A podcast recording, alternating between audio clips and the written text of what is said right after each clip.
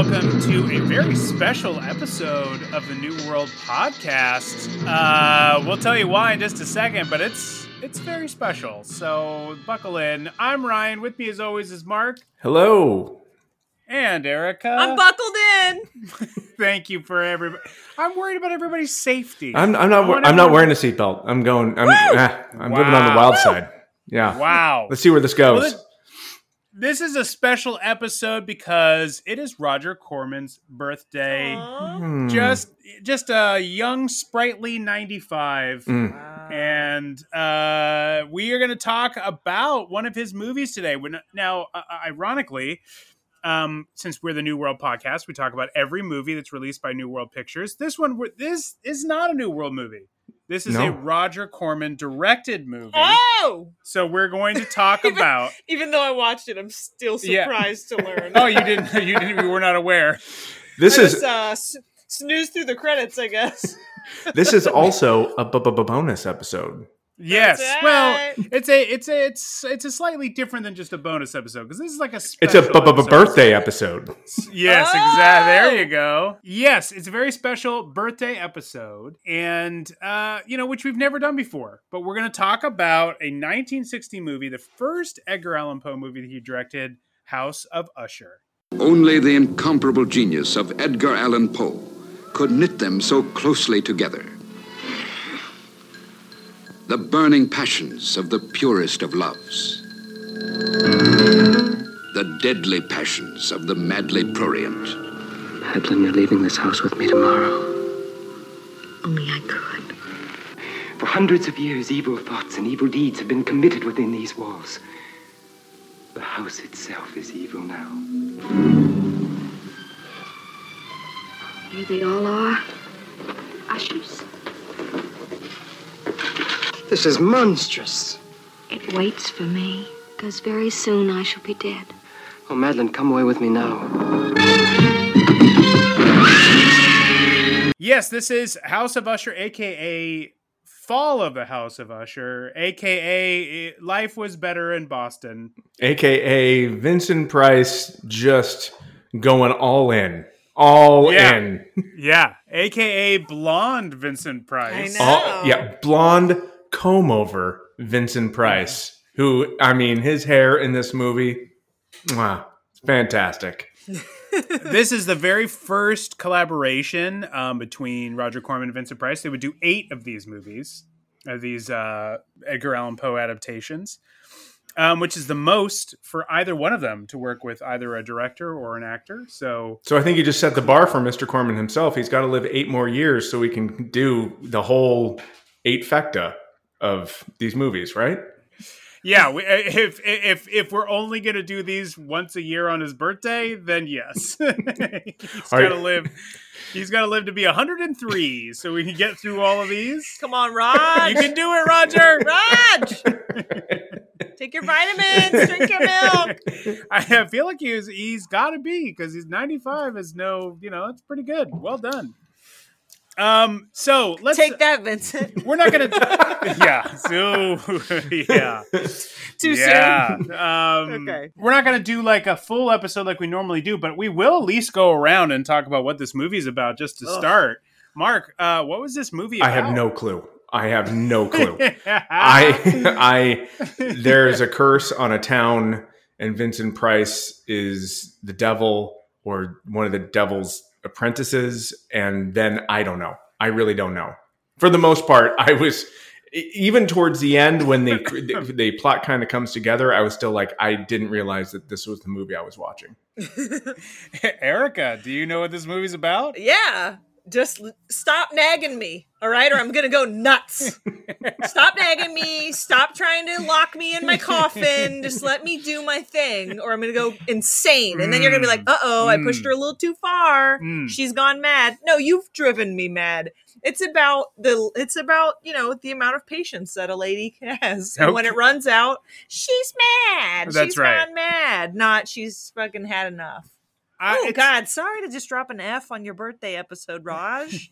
Shoot. um, interesting that you think it's a warning. I also thought it was a warning, and to me, it was a warning that when you see a red flag, you probably should take note of it and act accordingly. Yeah. 'Cause This movie is about a guy who gets every single red flag but will not leave right. until the house literally burns down and everyone but himself is dead. Right. Yeah. Right. But even then, I feel like he's like, I could rebuild. He's like, I don't know. I still think we, I don't know. It might work out between us. He's all, didn't we almost have it all? Like, go, bro. It's time to go. It's time to go. like, first of all, her brother says, You cannot marry my sister. Then he's like, Yeah, but I'm gonna. No, I'm gonna take her out of here. He's like, You can't take her out of here. Well, I'm going to. The butler's like, You really should just get out of here and you really shouldn't be here. And he's like, Well, I'm gonna stay here. Don't go in and look at her coff at her grave, uh, or her coffin rather. Up, nope, I'm gonna take a, qu- a quick peek at it if you don't mind. Uh like uh, like when are you gonna figure this out and leave, dude? This I was- just feel like when the butler gives you some real talk, Yeah. Yeah. you Yeah. listen to it. You Yeah. listen to You the listen butler. to Listen- you listen you to the butler. listen to the butler. Always. Now, this is really for the benefit of Mark, but let's go over to Letterboxd, which we have a Letterboxd account. So by all means, you should look us up and see what we're about on Letterboxd. But here's what House of Usher or the Fall of the House of Usher um, is according to Letterboxd, and I, I, I, I read this. It's very long, and I was a little nervous about it because I was like, I'm not sure if some of this is true, but and I'm not sure you guys will be able to help me with this. But let's let's take a look. After a long journey, that much is true. Philip arrives at the Usher mansion, seeking his loved one, Madeline. hmm Upon arriving, however, he discovers that Madeline and her brother Roderick Usher have been afflicted with a mysterious malady. So far, so good. I, I still didn't get that. I still wasn't 100 percent sure yeah, on that I one. didn't. Yes. I did not get No. that they were afflicted. that Yes. that mal- Well, that Rod- malady was subtle, real subtle. Very subtle. Well, there is a scene where he talks about this. So Roderick's senses have become painfully acute. So he talks about this where he tells uh he tells Philip that like he never he hasn't been out in the sun and like all sounds and all of his senses like they all give him pain. So he does tell him at one point about this. Uh, while Madeline, I don't um, remember him telling that, but God, I can relate. I feel like I am Roderick. Yeah, Like, Vincent. Vincent. That's just alive- that's just age. just that's being just getting alive older. is painful. Yep. Oh God, I hear that. Being in the sun, I- warm yeah, sun. I wake up in the morning and I'm like, ugh, Ouch. fuck. Yeah. Oh, this. Oh, I'm in pain. God, maybe we live in the house of Usher. Um, while Madeline has become catatonic. Okay, that's true. Well, all right. She has. Mo- Uh, that evening, Roderick tells his guest of an old Usher family curse. Mhm. Mhm. Okay, so far again. all right. Here's where I'm like, mm, I miss this. I miss this if this is true.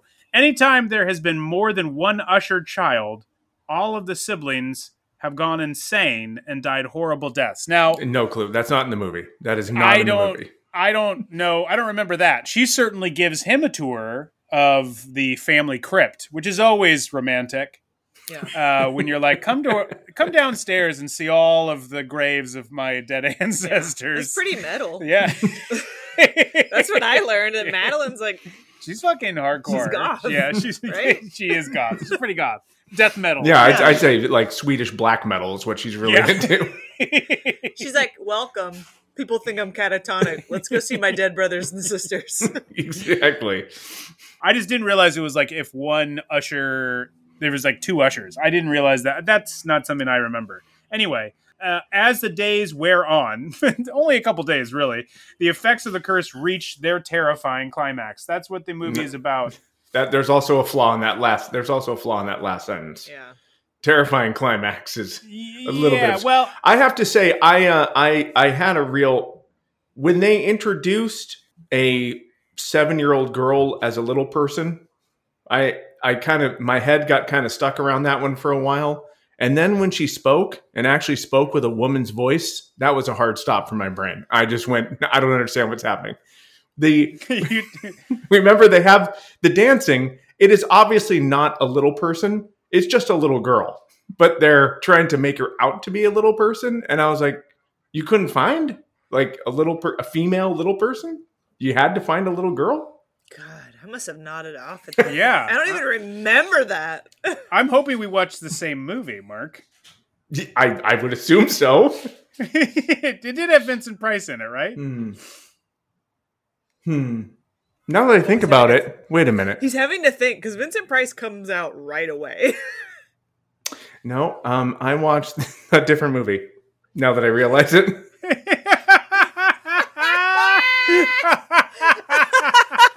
Because I was like a little person, like Happy a little girl. Birthday, Roger I Corman. think Roger would appreciate nothing you- more than you- us confusing I- this movie with another one. I- so you I- watched I- a I- different Roger I- Corman. I may ha- I may have watched The Masque of the Red Death.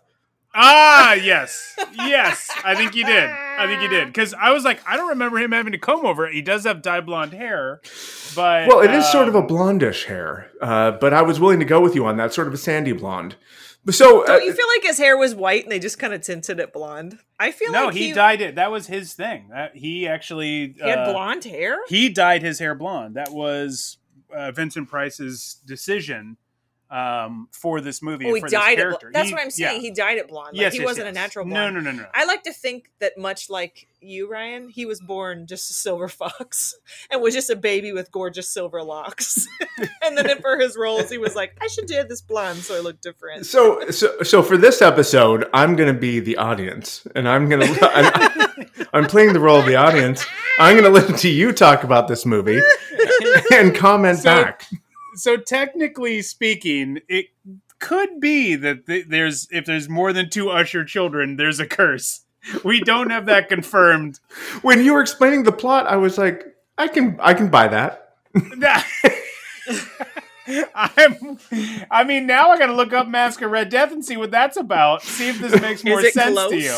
Um, and there is a there is a woman that's possessed and from the devil, and uh, I, I, I I said Vincent Price is like playing basically you know a, a demon or Satan himself, and you guys didn't question me on that, so I thought I think oh I guess we're explaining the same Well, movie. because A because in European House of Usher, prince. I was like, yeah, he could, I guess, have been the devil, but he also felt like he, I felt like he was also He- in it, like trapped in it. Yeah, he maybe he he, wasn't. he does seem very like he seems like the villain from the from the jump, but he's just trying to get you know um, Mark Damon to not like marry his sister and to get out of there. So this movie is a European prince terrorizes the local peasantry while using the castle as a refuge against the quote red death end quote plague that stalks the land. Now, does that sound more like the movie you watched? Uh, it is the movie I watched. So so it is confirmed that you watched The Masque of the Red Death, which at the very least has a very similar title to The Fall of the House of Usher. so that's good. Uh, yeah, I mean it's you can see how you you can you can see how someone would have got these confused, right? You can see that. I mean, why do they name these Yeah. movies so similar Right. to each other that someone could get so easily confused? Right. Okay, well, Oh, I mean, uh, there are eight of these movies, so that makes sense. It's you can get Roger, you only have to live seven more years. well, Yeah. six really, because now we're now it's like a two for one. right. Oh yeah, yes. Yeah, exactly. Well, let me just say, um, I actually thought this was pretty good. So just to let you know, Mark, Spoiler alert! It's pretty great. It's pretty a lady good. goes crazy and chokes out Vincent Price. Ironically, in the Masque of the Red Death, a lady also goes crazy and gets attacked by a million by several demons from other parts of the world. So when you said a lady go cra- goes crazy, I thought, yeah, that sounds pretty close to it. The burning down at the end was a little confusing to me. I thought maybe I nodded off right at the end there, but I think we're finding that there are some similar tropes in an Edgar Allan Poe story.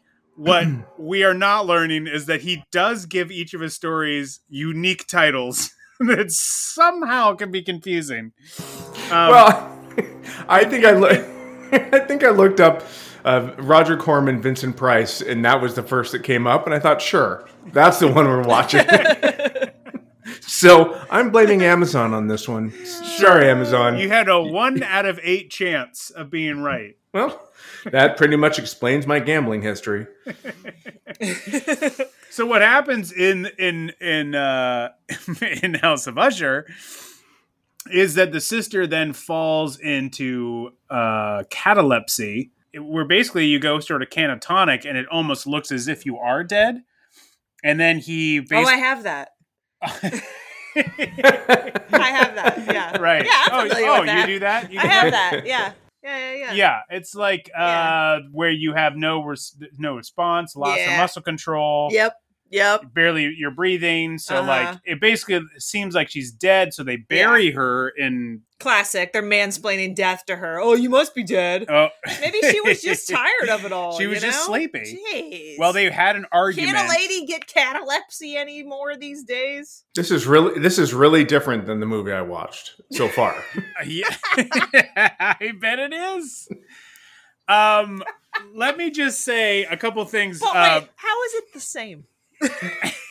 Any Well- false deaths in yours? well a woman goes crazy we know that Oh, so okay. that's the Mhm, same mhm. Well, I mean, Um, in this one, she you could argue she's possessed, but Oh. you know, Hmm. uh, there, Vincent Price is in this.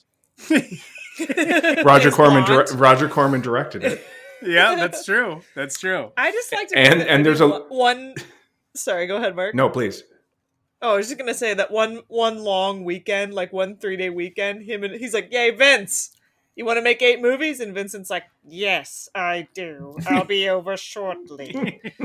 Because I imagine that he just always sounds Uh-huh. like all of his Always characters. Was yours like very much shot on a set, and it looked like a giant set piece, like almost like Yes. a play? They def they they Yes. they all sort of were. They were all shot on sets like this. I felt Um, like it looked like it was shot in like a local theater production. Yeah, no, Like, same with mine. Sets were Same like, with the movie I watched. I was like, I'm pretty sure I did high school theater at this place where they shot Mhm. this movie. like, Well, they actually borrowed a lot of the sets. They dressed them up differently, but they borrowed the sets. Uh, they rented From them Space like, Raiders.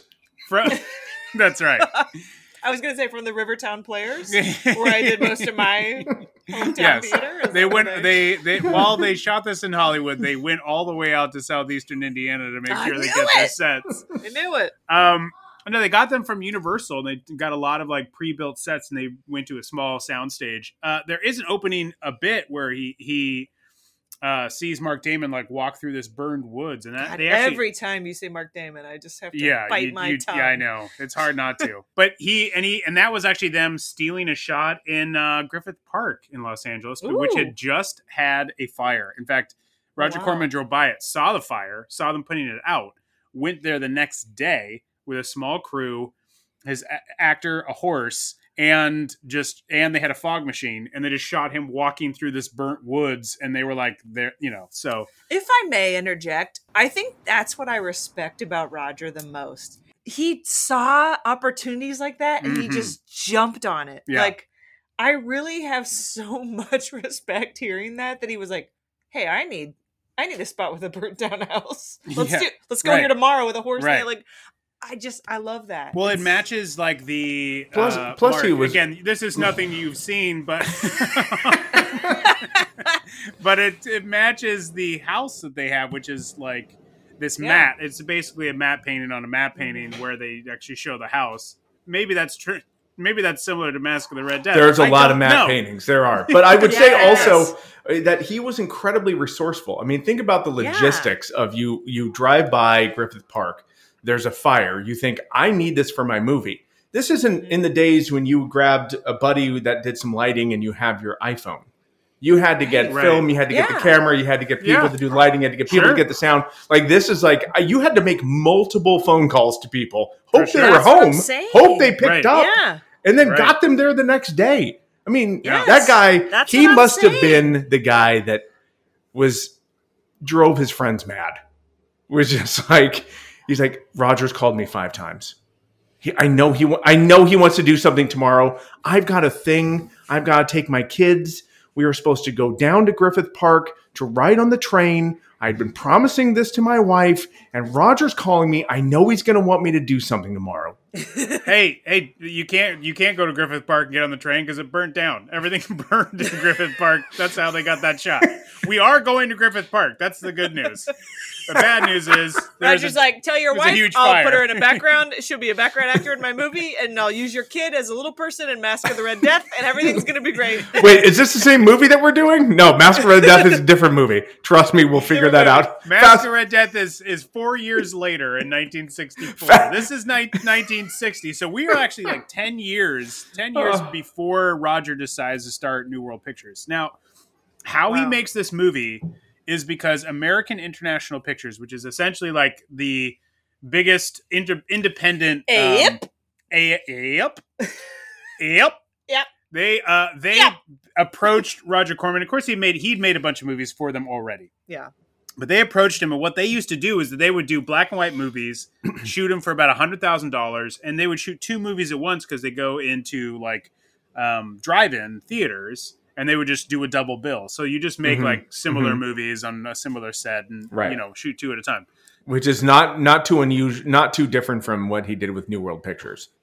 Correct, correct. Though he, yes, uh, though he would often like for a double bill, he would just buy some movie from overseas and be like, "Let's slap that on with you know Velvet Vampire or whatever." um, but That's uh, what I'm saying. He's yeah. resourceful. he's resourceful. He's resourceful. He is, that Ah. guy. he is getting he's getting a hundred grand from ten grand. Like he really he does. is. So what he does, they approach him and they say, "Here's two. We're gonna we want you to do two more movies, a hundred grand a piece." Like, and he says, "Hey," because he's getting tired of it at this point. He goes, "How about we? D- you give me a little bit more than that, and I shoot one movie in color, and I shoot it in CinemaScope." Uh, which they didn't shoot a lot of, and I do like a Poe picture because to him he thought, well, this will be real interesting because kids at that point, not now, but back then, I guess that was pretty much standard reading for high school that they had to read Edgar Allan Poe stuff. So it was like, hey, the teens know Edgar Allan Poe, and in fact, this movie. Sorry, Mark. House of Usher, not Masque of the Red Death. I just I need to I need to I- I- clarify. I- I Very Thank you, apologize. thank you. Hey, I, I was with you. I was like, okay, tell me more. Mark just- went river rogue for this b- b- b- bonus episode. I can't believe he watched the wrong. Oh. Anyway, um, this movie actually, uh, sorry, House of Usher came out. Um, it came out in the summer of 1960 and was a big blockbuster hit in the summer of he 1960 into the teens. in the Not teens. only is he resourceful, he was like, "Who likes movies? Teens. What do teens like? Edgar Allan Poe. Let's do it." and Like, and this is the damn thing. it, Roger! and you're this- genius. You're this- genius. this year he also makes in 1960 he makes he makes a bunch of other movies but also in 1960 he made little shop of horrors which Hmm. again they That's shot right. on other sets Mhm. over a weekend That's right. they Yeah. basically cobbled And together a script shot everything over like a full Yeah. weekend and they were like cool we got that movie and that's another classic And during Hmm. the week, he was probably like hustling some other way, working. Oh, a Oh, or totally. Absolutely. Like, he's got he other was. movies that came out in He's 1960 so as great. well like the guy, the guy was just like just he was a Happy machine birthday, Raj. happy birthday happy fucking birthday. Well, And then, then fa- fast forward like f- uh, uh, 30, 33 years, did the same thing with Slumber Party Massacre. Everyone Yeah. likes everyone likes uh, a good slasher movie. Let's make Right. one. slashers. Teens love slashers. Raj That's what That's they're right. doing. Let's do it. just gets it. He gets it. Yeah, I think this one like it really shows at least House of Usher. Um, though a lot of people do like Masquerade Death, so please chime in how you felt about that. Um, but I felt House of Usher.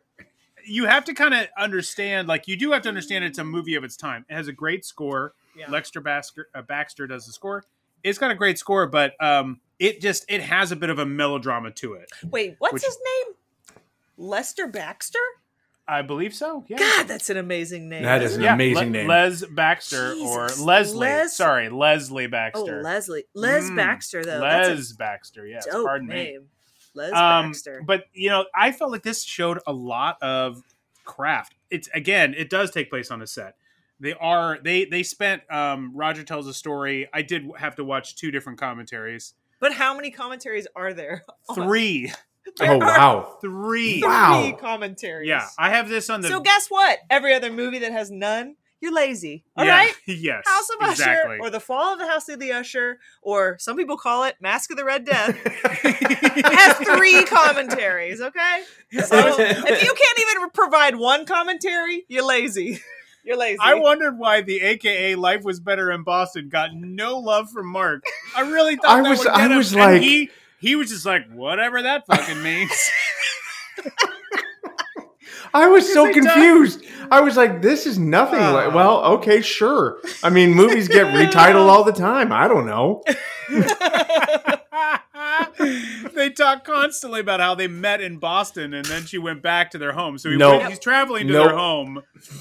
And This one is this is this is straight up Europe and, and Masque of Yeah. the Red Death, everyone. Okay, yeah. You It's know the, what? When it's, it's the little Europe of Boston that people go to visit. when Mark watches it, he's gonna be cracking up.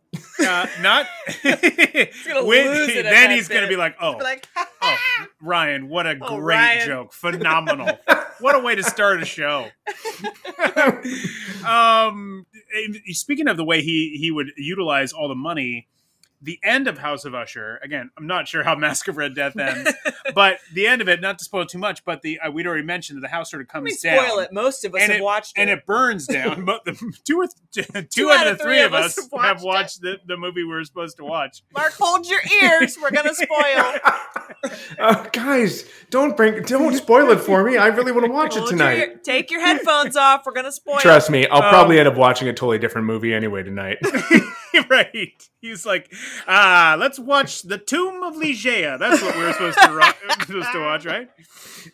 Um, uh, so they burned it, burn it down, and you see a lot of the the roof fall down. Now, Yeah. how they shot that was because Roger burned his own house down. he he found a barn that they were honestly going to demolish, it, like in Orange County, and he said, "How about we?" We burn it down instead of demolishing it, and then we can film it. And he shot it with two cameras, which at the time was God, quite I love this extravagant. And uh, now they nowadays, if you're going to do some sort of big thing where you're going to do an explosion or you're going to do something like that, you shoot it from with several cameras all Yeah. over the place. So he took two, and he actually then takes the footage. And so this, I don't know. The footage could be in Masque of Red Death because he did use this footage of the like roof of this barn burning. He's he cut that into other films because I mean, one thing we know did. about Roger Yeah. if he had something of quality, whether it be great footage of burning or a score from from James Horner, Yep. he's gonna use it. Yeah. Um, so I don't know if he put that into Masque of Red Death. I don't know. I didn't Nope. watch it. We weren't supposed to watch it. Says you. Says you. I think I was following director's orders and I knew exactly which one to watch.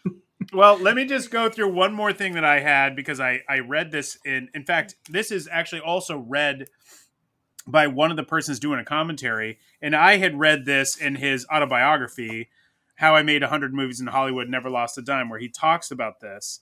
Now, a lot of this movie, House of Usher, is he was reading Freud at the time and was really interested in that in those theories, and he was using some of those theories of the psychology in his own commentary. He says, "I interpreted his theories, or perhaps I misinterpreted his theories."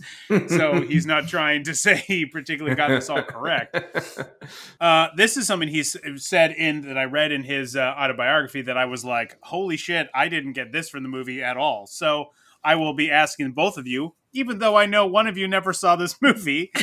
so this is what he says. I was also using what I knew of Freud's dream interpretations and my own analysis to make the picture work on an unconscious, symbolic plane as well. Horror can be a reenactment of some long suppressed fear that has seized a child, even a baby, a dream, a taboo. A fear gets locked in the subconscious. In dealing with suspense at a later stage of development, the house can be seen, the house in House of Usher. Not the castle in Masque of the Red Death. No, no, no, no, no. Everybody pay attention. Pay attention. the house can be seen as a woman's body. Oh come on. In dealing with suspense at a later stage of development, the house can be seen as a woman's body with its openings, windows, doors, arches. The corridor becomes a woman's vagina. No. Whoa. The deeper you go into the dark hallways, then, the deeper you are delving into, say, an adolescent boy's first sexual stirrings. There are contradictory, contradictory urges, an irresistible attraction and desire for sex, and the fear of the unknown and illicit. The very ambivalence builds tension. Put together correctly, the classic horror sequence is the equivalence of the sexual act. The sharp, shocking event at the end of that releases the tension. Uh, that releases the tension. Excuse me, is the equivalent of the orgasmic climax.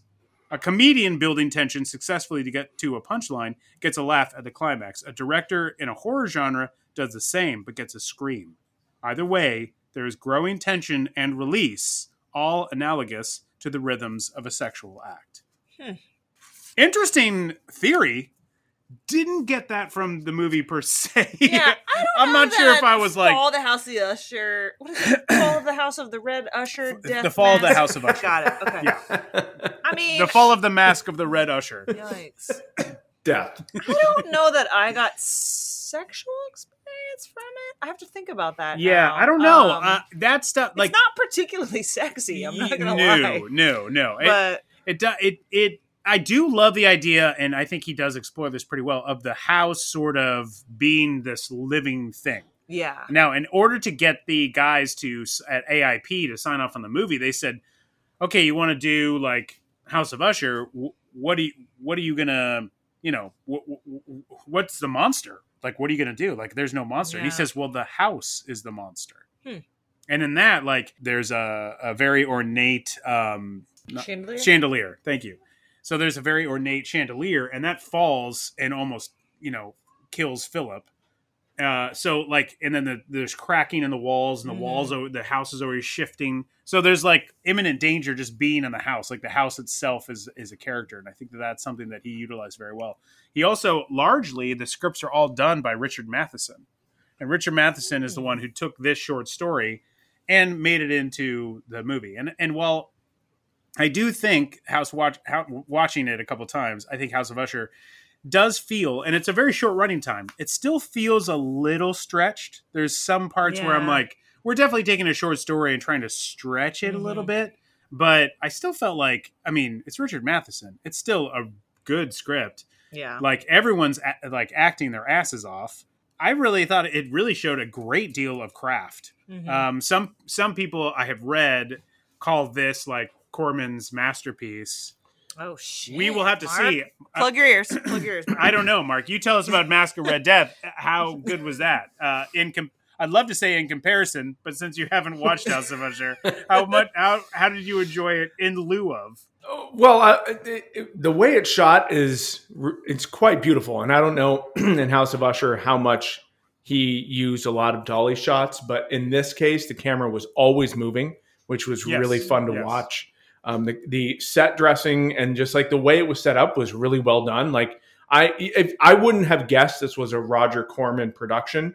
Now, granted, I assume when someone says Roger Corman, I think of something relatively, you know, low, more low budget, and this felt like Sure. a big budget movie.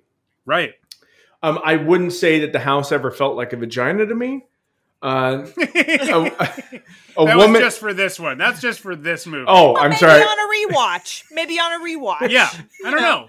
A, a, a woman does burn an upside down cross on her bosom, and I thought that was pretty fucking hardcore. And I was like, all right, now I'm in. All right. There, there's some Christian death in this. I'm in.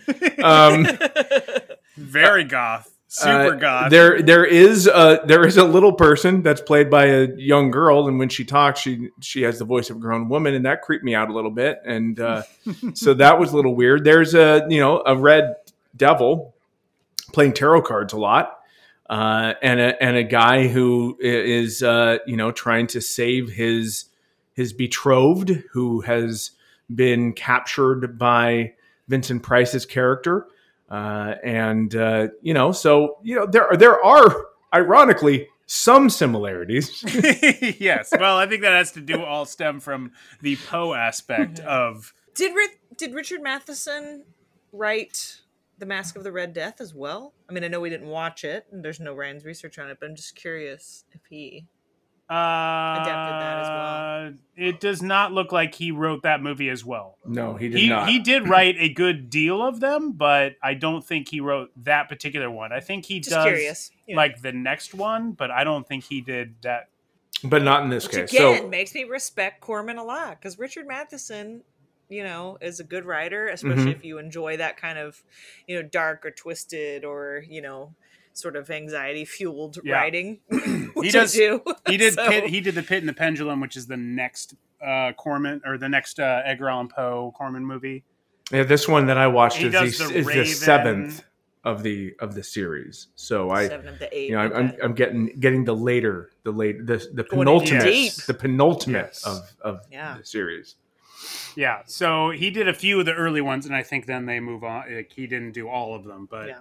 yeah, I do think that that, that, that, that that's similar though, in that you know, like I said, he did Little Shop of Horrors this year. He's coming off of like I think 1959 or 58 is him doing the Wasp Woman, and a bunch of these just very you know exploitative, you know. uh you know, he, he's a guy who makes Attack of the Crab Monsters, which again is not a bad movie at all. But it's like, you know, it is what it is. It's like a movie about Uh, was was that a movie that I was supposed to also watch and I screwed up on? Did I? no, no, no. You had you had what you really had one movie to watch, and you and I and up. I nailed it, nailed it. You blew- no, you blew it. um, but they talked about Actually, you're just ahead of the game.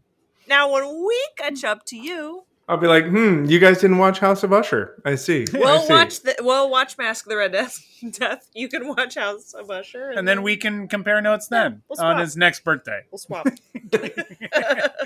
um yeah no they, they in one of the commentaries they talked about how he was not as aware of the hammer movies which i think this has a lot of Yes, similarities very to much. sort of the if he according to corman he was not as aware of the hammer movies which they do not buy they are like That's- i doubt it That's BS. I mean, Masque of the Red Death feels so much like a Hammer movie. It feels like a, Absolutely. like a British production. i mean It- i say absolutely i mean in terms of house of usher uh, I don't know in terms of the movie you watched because I did not watch it, but Trust me on this. You would be agreeing with me, so just roll with it. It is. It feels like a Hammer production. A bit of a boring Hammer production because there's not a lot that happens. It's only a brief 89 minutes, but it takes a while to get where it's going. Got it. Yeah, this one I do think kind of like definitely feels weird right off the bat. It definitely Mhm. jumps into the story. It takes a little bit of time, but it's a- a- and to your point about the camera moving, it does have the camera move a lot. And Corman talks about the fact that he knew it's dialogue heavy, so he really tried to move the camera around a lot. He tries to really have a lot of like depth to the shots Yes, yes, yes. a lot they they would spend nights he tells a story and it's retold in the other commentary where he and the set dresser would basically they would ask aip to pay for their dinners and they would go out to dinner after each day's shoot and have a couple drinks and then they would go to the set afterwards and they would just like figure out the next day shoots and figure out how they were going to shoot this stuff and uh, really talk about it and really work on the sets themselves. And you know, so they were always trying to like still maximize the amount of money that they were and by spending, which is next not that much to be honest. Though this was shot in 15 days, which is the most he had ever used to shoot a movie. He had never shot over and you he never shot over two weeks for any movie that until he shot House of Usher. So this is just a very sort of lavish thing for him, and it really paid off because it not only and not only that, it saved AIP. Hmm. This is 1960s, so like you know, double bills of black and white exploitation films were sort of falling out of favor, and it sort of got things going for them, and that's why they ended up making you know seven more after this movie. Um, all for AIP, and he basically kind of like put them back on the map. And it is through, I think, his production company at the time, which I believe was Alta Vista. I think it was called Alta Vista. like the search engine back in the 90s. Yep, exactly. That's what they were doing. It now we know what an homage that was. Only now do we appreciate it. I still am not sure what the homage is for GeoCities, but we'll figure that out. We'll get- We'll find we'll out. get there. We'll We'll find get there. If Yeah. you can find the old New World Pictures uh, uh, website that I put up in the late 90s on GeoCities, where we were reviewing these movies, this is Right. pre podcast, everybody. This is Yeah. like Oh, yeah. you had to just Yeah. write them old school style. Uh, Yep. If someone can find that, please send me. Like, I have done a little Wayback Machine search on that, haven't been able Really? to find it. You can't find it? No, I can't find Huh. it.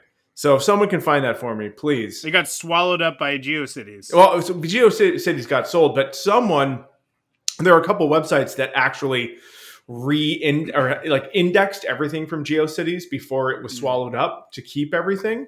But I haven't been able to find it. I would I would assume that there was so much to like so much to uh, store that they kind of looked at what are the most visited, most robust sites and only saved those. This one, spoiler, was not either of those. not as not robust, Not nor robust. nor did anyone nor did anyone outside of you, Ryan, and Justin ever go and look at it. So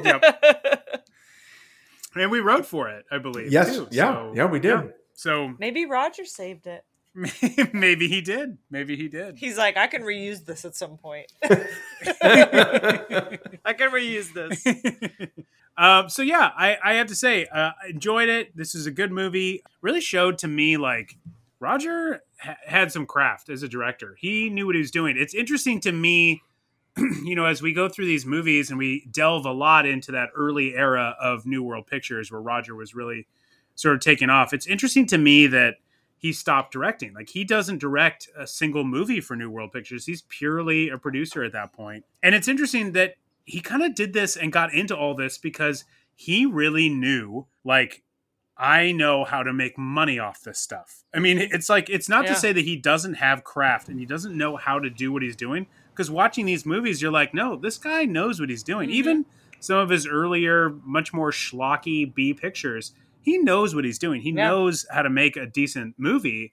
Yeah. And I think this is what sets him apart. And these movies are just like at least this one that we watched and potentially Masque of Red Death too, I don't know. But um it uh I, I'm not. I'm not going to spoil it for you. Just you have to watch you. it yourself. Thank you, Mark. Thank Thank, you. you. Mark. Thank Thank, you. I you. appreciate that.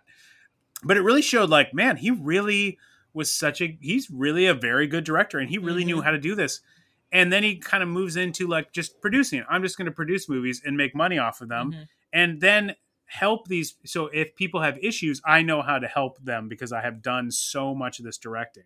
Yeah. And it almost feels like he'd done he did so much that he kind kind of like, eh, I don't need to like be the director of the movie. I can just produce it and produce a bunch more movies. It's like he like almost went beyond it or graduated beyond it where most people would be un you know would be thrilled to make as many movies as Roger Corman directed. He even directed like a great number of films. By the time for our podcast purposes, he we're not going to talk about a lot of the stuff he directed because he, it wasn't released by New World Pictures. Well, but I think uh, at some point he probably looked at he had directed a lot of movies and he'd made a lot of relationships or done a lot of relationship building during that time Right. and probably looked at it and said, you know, certainly from a craft standpoint, I have done what I needed to do. I've made like the everything from exploitation movies to Masque of the Red Death. And at a certain point, at a certain point, you say, but you know where the money is on the producer side. Sure. And Yeah. uh, I, I people can if you want to tell me I don't know anything about making a movie, you can look at all of the movies I directed. I definitely know how to make a movie. But Yeah. if I Yeah. want to leave a lasting legacy and also fill my bank account with copious amounts of cash, then I'm going to get on the on the business side of the house. And Yeah. you know, so I don't I don't blame him for transitioning.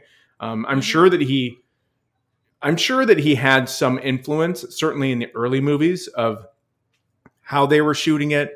Um, I'm sure that he was more involved with, you know, how you make these movies come alive, and and get especially given the budget, even though he wasn't actually physically directing. But you know, he he recognized that I've met all these people, I have all these friends, they're all in the business, they all want to direct, they all want to write. All I've got to do is find the funding, and then Mhm. Mhm. yes, I'll pay all of them, and that's great. But the person who makes the most money is the one who finds the funding. And if you can nail that and repeat it as he did, in, given the name of his book, then why would you go back to directing? It's interesting that like you say like he has all brought in all these different people, which he certainly did. It's interesting though that he still like has a sense of like what is going to sell and what will make money. So like when he does Humanoids from the Deep, which was clearly going to originally be a much more deep picture about you know what putting stuff in the water Pollution. and Right, right, right. It's a pollution very and much more of environmental a dramatic movie. movie. Yeah. And Yeah. Roger said, "Mm, "That's nice." Let's get a different guy to direct a bunch of scenes with tits and stuff. Yeah. And- He's and- like, I, I agree, pollution sucks, but you know what sells is Right. titties. yeah, people don't want to get bummed out. And while I think that's a bummer for Barbara Peeters, who directed the movie and was very upset about it, and I get why, I understand why she's upset. But Roger had a sense of like, yeah, but I know what's going to make money, and that's you know, you know what he did so so very well. I, I, for the record.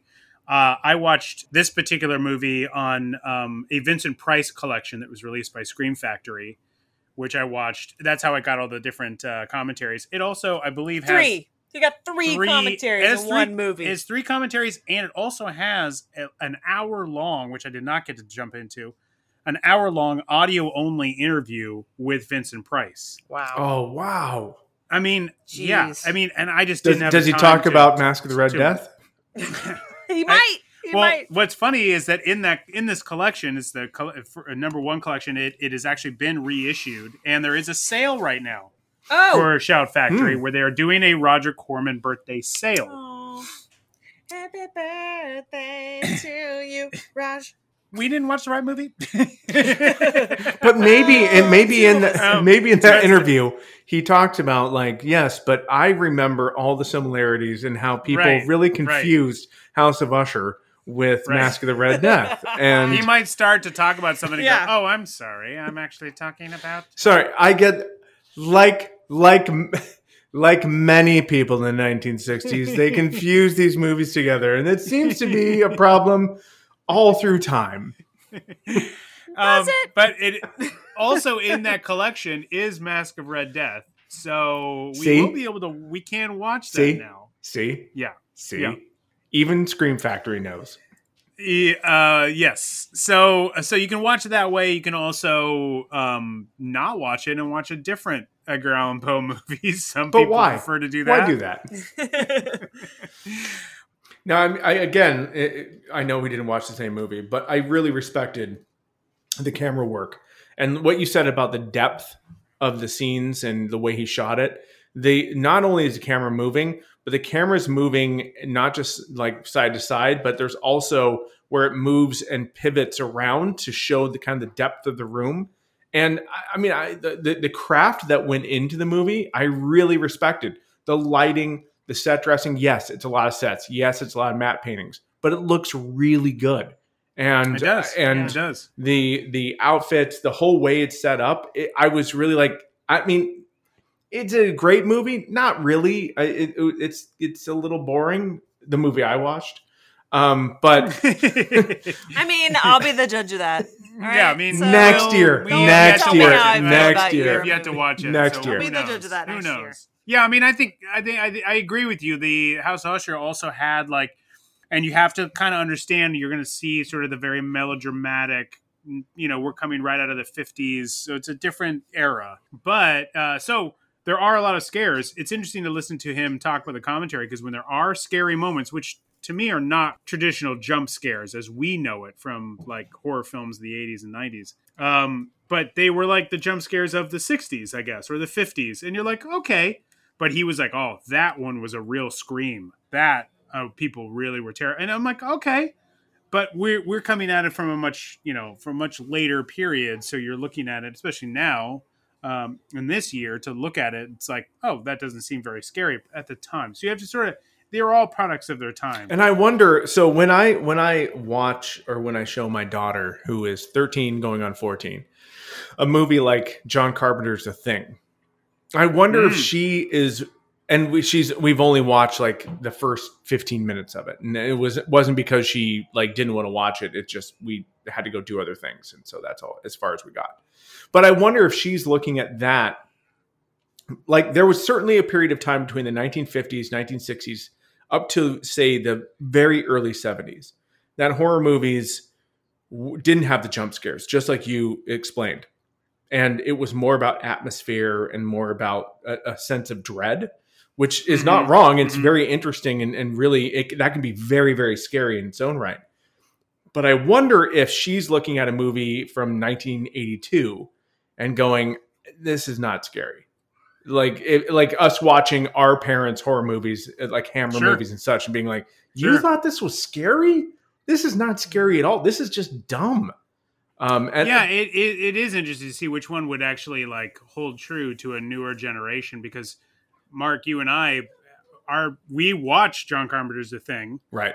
We're incredibly scared and into it. Yes. And then our father said, "Hey, you know what? I should show you the thing from another another world." Right. The Howard Hawks movie. Yeah. which he saw as a kid and was scared so scared in the movie theater and we were like having watched john carpenter's the thing Yeah.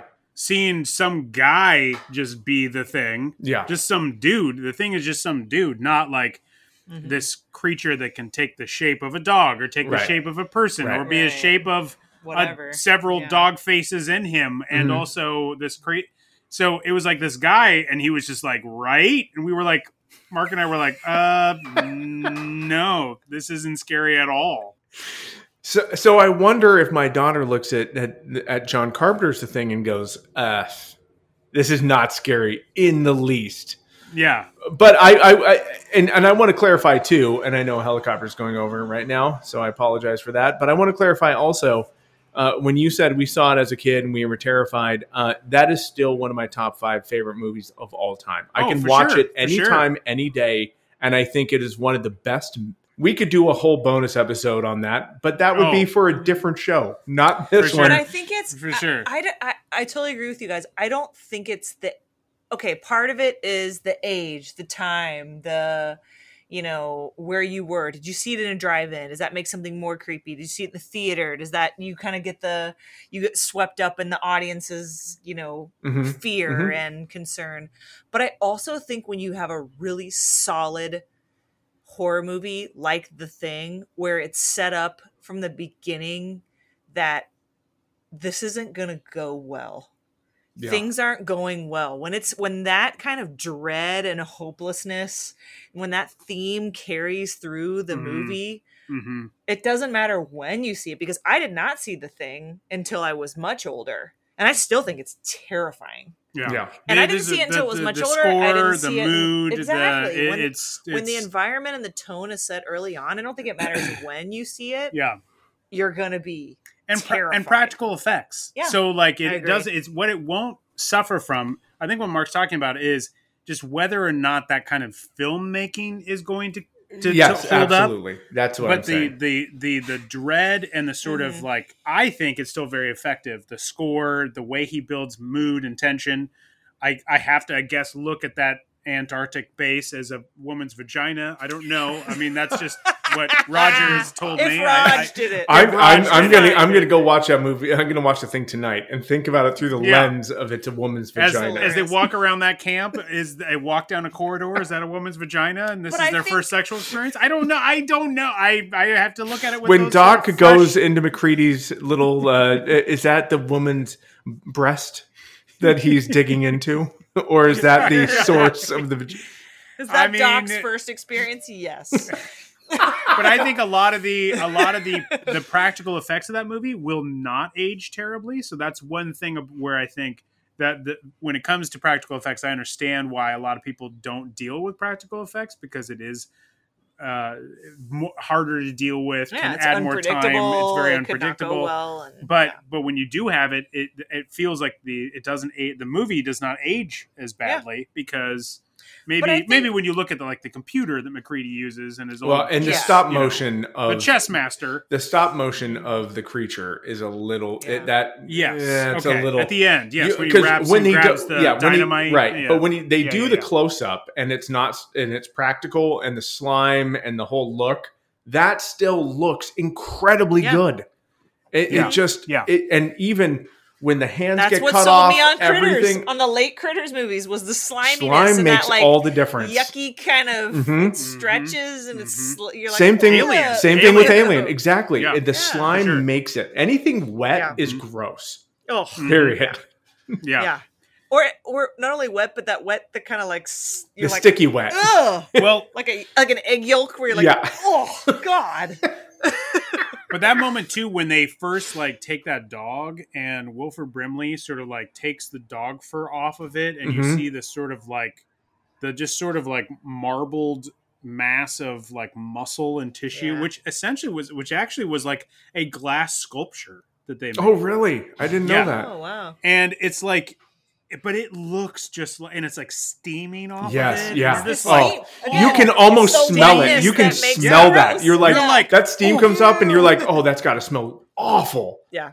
oh yeah But I think she'll be into it because you showed her Stranger Things. Yes, and she Right? loves. and Stranger she loved Things. it. Love so it. I think it. she's all. I think she'll like the thing. yeah it could it, she could really be into it it's true You know. well uh the thing another movie we weren't supposed to watch for this podcast Happy birthday, Roger. but but uh, uh, uh, an obvious love for us as well. But uh, yeah, that was uh, well, that was good. That was good. We did it. Happy birthday, Roger Corman. Happy birthday, birthday! Happy happy birthday! Uh, unbelievable. Well, I'm sure he's listening, so Yeah, I'm sure that great. I if he is man, happy God, honestly, happy birthday. amazing. Oh. Great for us. Yeah. If he is. I I well, wonder. if he is, just know that no matter how many shitty things I've said, I truly love and respect you, Roger. Yes, absolutely. And uh, yeah, happy 95, many more to come. Uh, thanks for listening to our podcast. We'll be back soon. We've got a lot of really great movies coming up in 2021 that we're going to talk about from New World Pictures. Plus, you're going to get a lot of bonus episodes where we will talk about different movies, not just New World stuff. We're going to talk about a whole bunch of stuff, Mhm. uh, including our rewatch of Cuffs. Oh, Huh? That's such a good movie, so good. Uh, yeah, but we'll get there. Um, plenty of great stuff coming up. So we hope you stick with us and rate and review us if you can. That would be awesome. Um, write us info at New World Podcast. We want to hear from you. You can also hit us up on Twitter and Instagram, and we'll see you next time on the New World Podcast. Happy birthday, Raj. Happy birthday, Raj. Happy birthday, Raj.